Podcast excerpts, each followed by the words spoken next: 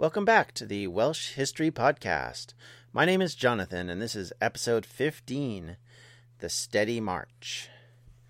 So, in 43 AD, Rome invaded Britain, and in a piece of theater which is interesting, to say the least, as the Roman army moved into Britain, as they reached the Thames, and according to Dio, Plautius decided that it was too difficult to continue forward.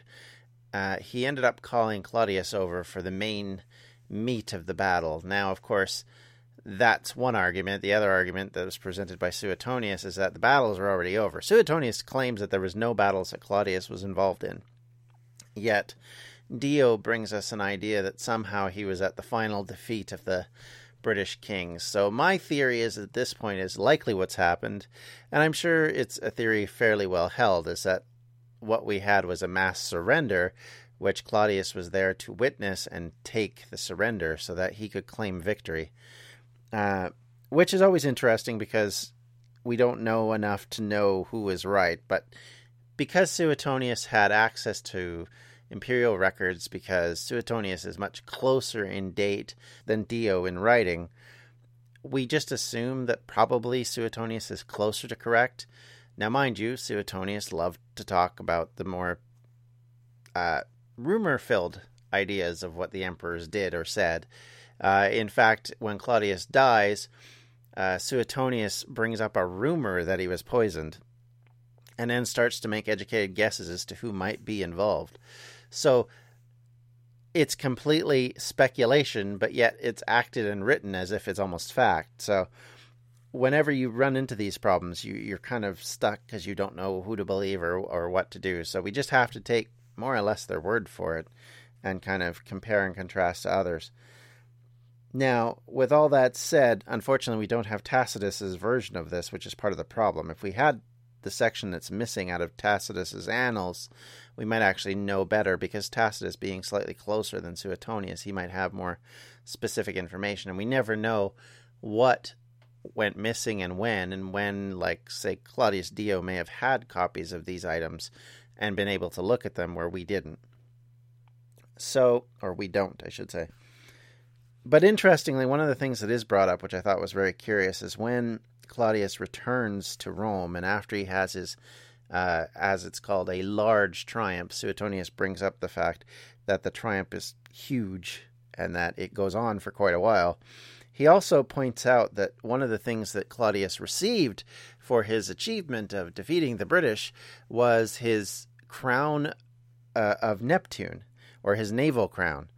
And this was to be received as basically him conquering the ocean, or Oceanus, which I think is an interesting little side note, is that he receives this crown for defeating the ocean. So crossing the ocean was seen as a military achievement, because obviously to the Romans the ocean was a scary thing. So anytime you could defeat Neptune, you got to make an issue of it, apparently. So they would also create, I think the other little oddity here that I think is fun to mention is that this victory was seen as so important that Claudius, who was well known to love, according to these authors, the idea of having gladiatorial combats and various celebrations. So one of the things he would do during his life is actually on the fields of Mars have reenactments where they would show the defeat of the British kings. And I'm sure the public must have loved that kind of thing. You know, it's an entertainment thing. The Romans were well known for doing these kind of things. They used to do historical reenactments of various battles. In fact, in the Flavian amphitheater, better known to us today as the Colosseum, they will actually hold naval battles inside of it, which I'm still to this day amazed at the ability to actually flood the Colosseum and have boats going around and having battles in this Colosseum. And that's just such a feat of infrastructure that it's just, I don't know how they went and did it. But nonetheless, the fact remains is that they were fascinated with these kind of things, and they love to do these sort of things. To be honest, not dissimilar to a lot of people today who like to do Civil War reenactments, both in the UK and the US, of different Civil Wars, needless to say, or people who like to dress up in medieval garb and and do reenactments of various battles or even just ways of life to some extent. So there is that fascination with the past and a fascination with victories and a way of celebrating things. So the Romans loved this kind of stuff. So the fact that they would actually go to the bother of doing this, even within what would to them be, you know, memory, is an interesting idea. And it shows you both, I think, the ability of them to do these kind of things, how fascinating it is, and two, how much drama was seen in these kind of reenactments and how important it was to the Romans to do these kind of things. And they would actually bring in gladiators to run these roles and fight these battles. And sometimes the gladiators weren't terribly excited, needless to say, to fight these things. One of the other things that's brought up at this point as well is that at this stage, we start to get British gladiators into the Roman areas. So in other words, as they're capturing warriors that fought against them and taking them back to Rome, they end up fighting for the Roman pleasure, which I'm sure they weren't terribly pleased with or happy about, but it was one of the few legitimate ways that you could get free, is to continue to be a winner in the gladiatorial combat field. So there were ways of getting out of it eventually, but it, you know, they were neither easy nor straightforward. And of course, your life expectancy as a gladiator wasn't high. Meanwhile, back in Britain, as Claudius goes home, has his celebrations, has his big old reenactment ceremonies, gets, you know, lauded for all his achievements. His wife is murdered. He gets a new wife who just happens to be his niece. Back in Britain, there's still a war to be fought, and Plautius is now currently having his commanders move out of the southeast of England and start to move towards the west. As he does this, he runs into a lot more military resistance. How do we know this? Because some of the records talk about the fact that Vespasian, who's actually fighting in Britain at the time, future Emperor Galba, also was fighting in that area. He was headed more towards the Midlands and probably was one of the first to come up against the Welsh tribes at that point. He would expand the borders along with his fellow legionary leaders. Vespasian actually comes up against resistance to the point where his son Titus is afraid for him and has to actually go in and relieve him, because as he's moving down the coast, taking areas like the Isle of Wight and moving closer and closer to Cornwall, he runs into some resistance, and fairly heavy resistance. And in fact, the Romans will take quite a while even to capture all of that area, like Devon and Gloucester and Cornwall will all fall, but it will take a little bit to do. In fact, this whole period takes about 4 years, and at this point they get to kind of the first border of Roman Britain, which is effectively from Exeter north to Lincoln, and they actually set up what is called the Foss Way, which is one of the first Roman roads. Now, this Roman road, as I've said before, the Roman roads are built for military purposes initially. They're meant to be able to move troops quickly to all sides of their frontier. So that's one of the main things that they do at that point, is they try and set up this to create an easy way to ship troops about. And they will actually start to move forward eventually out of there, but initially that's kind of where we begin. By the end of 47, the Romans had in control the tribes of the Truvantes, Caterellamni, and the Canticae. These were the tribes that were actually initially possibly allies or possibly conquered, more likely to be the conquered ones. While they set up client kingdoms with the Iceni and the Atrebates. Atrebates were the old ally that they'd had probably from the beginning, and likely were part of the reason why they came to Roman Britain in the first place. And I suspect they were the main trading tribe with the Romans at the time. And then also they added the Brigantes at some point, and their rather famous leader and woman leader, one of the few female leaders we hear about, who is Cartimandua. And Cartimandua is one of these people who is well known in part because she is a very, very clever political leader. She is very good at playing every side to her advantage. She wanted the Romans as her ally. She maintained that alliance until she herself passed away, but had to fight against everyone else in the process, she becomes key to the Romans settling the rest of Britain, because with their north kind of protected, they were able to mitigate a lot of the other stuff. Because if the Brigantes were one of the biggest tribes in Roman, in what was then the Iron Age Britain, and they kind of ran anything from effectively from Leeds north into southern Scotland. And because of that, they had a lot of influence over the other tribes. They had a larger force to be able to stop problems. And Cartimandua ruled with a relatively iron fist, and she was quite clearly in charge of her tribe. And she played real politic quite well. She, where it benefited her, she made sure she got rid of people who were in her way, be they husbands, be they other kings, be they the nobles who had crossed her. So this is a woman who was well known, who was quite clever, and had made such an impact that even the Romans themselves write about her quite extensively. She will be one of two British women who become huge to the story of the first century in Roman Britain. The other we will come in contact with later, known as Boudicca, who will become the leader of a rebellion against the Romans. But at this stage, Cartimandua is the key figure, because she's the key ally who helps mitigate a lot of the troubles that the Romans might have had in northern Britain, and uses the Brigantes to basically bring the rest of the north under control, and probably expanded her kingdom in the process. And, because that's what kings do. They don't, and queens, they don't allow, if they're looking at ways of taking advantage of the Romans, one of the ways to do that is to take advantage by taking territory that they want. And likely that's probably what they did, is they settled old scores against other tribes to make sure that they got the territory that they wanted.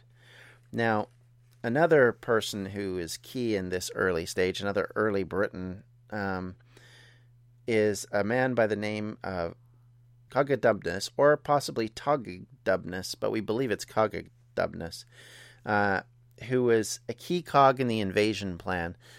There's a lot of ideas that historians conflict on this particular subject. There is not a actual, this is who he was and that's where he came from. We know who he was. The where he came from is always the biggest question with him. And there's three options basically as to who he might have been. One, he could have been a British client king of the Romans. Two, he could have been a noble. Or three, he could have been an exile in Gaul, put on the throne by the Romans of the tribe of the Regni, or the Regnius. And this client kingdom, which isn't mentioned a lot, but yet this guy is important enough that there is some speculation that he may have been an heir to Verica, who was the king who fled to the Romans when he was dethroned to complain to Claudius to try and get them to invade Britain in the first place. So there is some speculation that maybe that's why this guy's so important. And so effectively what he becomes is he's key to their invasion plans, and probably was key to understanding various tribes, doing negotiations, speaking the same language, and important enough that he's mentioned in all the books. If you're like me and eating healthy is a bit of a problem, let me bend your ear a little bit to eat stress-free this spring with Factor's delicious, ready-to-eat meals. Every fresh, never-frozen meal is chef-crafted, dietitian-approved, and ready to eat in just 2 minutes. Choose from a weekly menu of 35 options, including popular options like Calorie Smart, Keto, Protein Plus, or Vegan and Veggies. Also, discover more than 60 add-ons every week, like breakfast, on-the-go lunch, snacks, and beverages to help you stay fueled and feel good all day long. What are you waiting for? Get started today and fuel up for your springtime goals. Get chef-prepared meals on the table in 2 minutes with Factor's ready-to-eat meals, so you can get back to doing what you love this spring.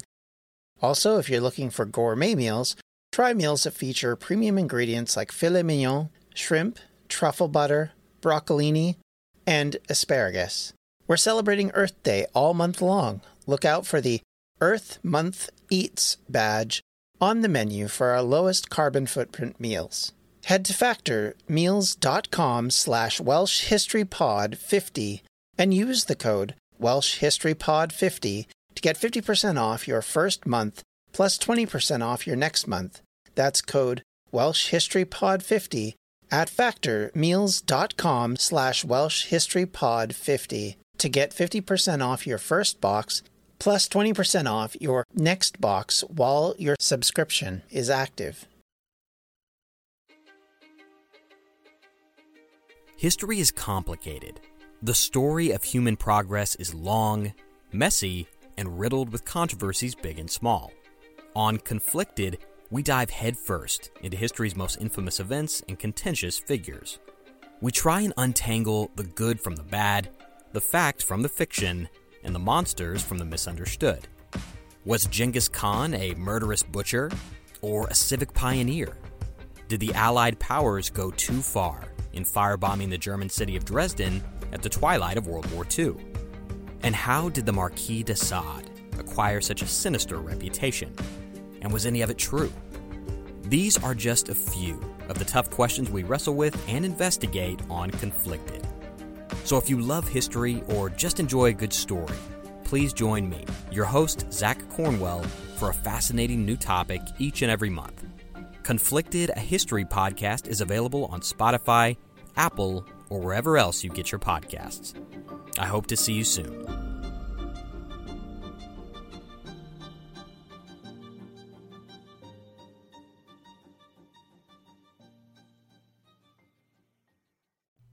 At the time, in fact, Tacitus mentions that he lived long enough that he was still alive when he was writing in the 70s AD. As well, we find a marble inscription from the 1st century, which includes a mention of him as the patron of the temple of Neptune and Minerva. So this is a guy who was very much a Romanized king. In fact, his first two patronyms are Tiberius Claudius, so... He was given a Roman name, and obviously under the king, either under Claudius or possibly under Nero. And so this is a Romanized client king who sets up in the area of Chichester and, in fact, takes some of the territory away from the Atrebates. And he is big enough, like I said, that we find inscriptions of him even to this day in the record as well as the writings. So we know he existed.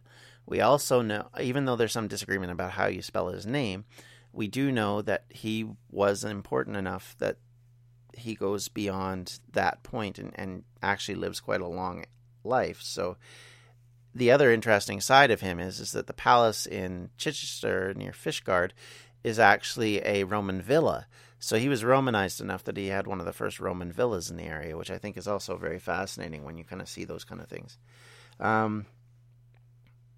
As the areas of the southeast became Romanized, as they started to sort of settle down and become peaceful areas, basically from about 47 AD onward, Romans start to then look at settling and trying to set up, as they do in every other point when they actually dominate a landscape, they will then put in colonies. And we've talked about this before.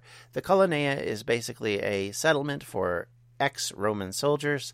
It's put in place to do three things. One, giving the soldiers land so that they have somewhere to go whenever their term ends. This gets them out of Rome so we don't overcrowd Rome. And two, it also gives them land so that they actually have a reason to fight, because at the end of the day, that's what they're going to get. They're going to get some prime land, and that's always a big part of it, is the Romans give themselves the best pieces of things. That will become a bit of an issue. Finally, and I think also key, is it gives them a level of soldiers who, while may not be your frontline troops anymore, are still well-trained and have fought over years and years, so they can act like a ready-born militia if you need them to. So they have all of these purposes in mind, and they help to control the area. Now, they might have had local wives. We don't really know necessarily. They may have... Because, if you're a long-term Roman soldier, you fought in the army for 25 years, likelihood is, and this is speculation on my part, is you're not necessarily going to have wives and kids living back in Italy, because that's a long way to go when you're fighting on the borders of Germany or on the borders of places like Britain. And so likely these men will settle, and where they fought, they may have gained wives there through booty, through slavery, through rape, through all sorts of different things. They may have families and like I said, wives already. So this group then moves into the area and they settle there and become a fixture in the landscape. And they create Romanized cities, civitas as they're called. And these Romanization bring in some of the early infrastructure that we see. Like the specific town that we're going to mention is one of the early capitals of Roman Britain. And it's called, it was called in Roman times, it was called either Camelodundum, or it was called the Colonia Vitricidis, which basically refers to a place which we now know today as Colchester. And Colchester, of course, originates from the idea of possibly of a colony, Colchester. Location is such that it's in one of the nicest farmland areas. They kind of create friction by taking out over some of the nicer growing areas in southeast Britain to do this, and this will create problems with the tribes that they've already dominated. This is part of the problem that the British and Romans have right from the get-go for the next century, basically, is the Romans do things like Romans do things. They don't do things like the locals do. And so if that doesn't work for them, they don't change. They continue to do that. And so you end up having this problem of eventually either the Romans go in and try and wipe you out, you go in and try and wipe them out, or conversely, eventually just by mere domination you become Romanized. And in Britain we kind of get all three. We get the Romans basically trying to wipe out certain tribes to make sure that they don't become a problem again. We have the tribes themselves trying to wipe out the Romans, and we're going to talk about this with Boudicca specifically, but there's others who try it as well. And conversely, we end up with the Romanization of Britain, for the most part at that point later on, as the Roman fact dominates the landscape and dominates most of what we know as Britain, including all of England, most of Wales, and even a small portion of Scotland. Now, as the Roman borders start to get firmed up, the later Roman governor after Plautius decides that he needs to just stop the revolts and rebellions and resistance which is coming up to the west of the Romans at this point. At this stage, they still have a military boundary that was based on the Foss Way, and in 47, they start to move inland and start to head towards Wales. And at that point, they get into a huge confrontation with Welsh tribes and with some of the northern tribes who then start to work together. And in fact, the Brigantes will get involved in this, and again this goes back to Cartimandua being clever and sort of able to play both sides, and we'll see later that she creates alliances with certain tribes to fight against the Romans, and then the next thing you know she's on the other side with the Romans. In the meantime, one of the real thorns in the sides of the Romans at that point, the real reason why the resistance has remained so strong, is a guy by the name of Caratacus, who is a leader of one of the British tribes that was defeated early on. In fact, he is one of the ones that is supposed to have submitted to Claudius. But apparently he wasn't really fond of that whole thing and spent the rest of his life after that resisting the Romans. And he would actually go into Wales and in the area of Wales would stir up the tribes to fight against them. And one of the tribes he stirs up is the Silures, who become a huge problem for the Romans. The Silures will become legendary in the way they resist the Romans, to the point where the Romans will then send a legion in to settle them down. And his resistance is key, as I said, to what happens later. And in fact, he becomes sort of the center of British unity and is almost like the High King fighting against the Romans. So the Romans know they have problems, and he is a key problem that they have to deal with.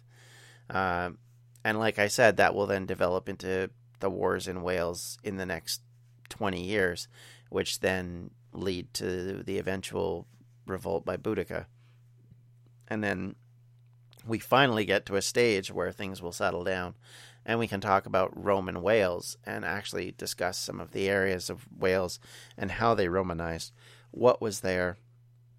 And you can start to contrast and compare the difference between a Romanized Wales, which is based off of accommodation, and a Romanized Wales, which is based off of military intervention, because those things will still exist all the way through to the 400s. There will still be a military boundary in Wales because of the problems that they have dealing with the mountain tribes and trying to stop them from causing the Romans trouble. But we'll get more to that as we go.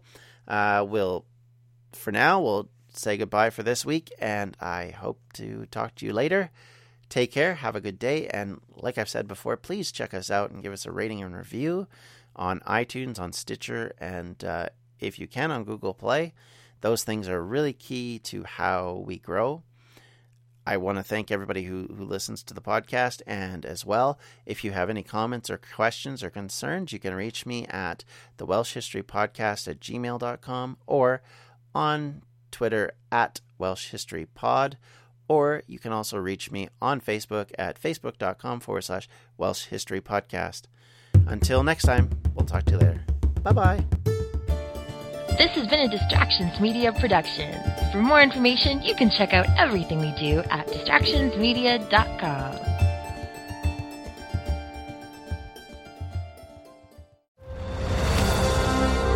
I'm Ken Harbaugh, host of Warriors in Their Own Words, a podcast that presents the unvarnished, unsanitized truth of what we have asked of those who defend this nation.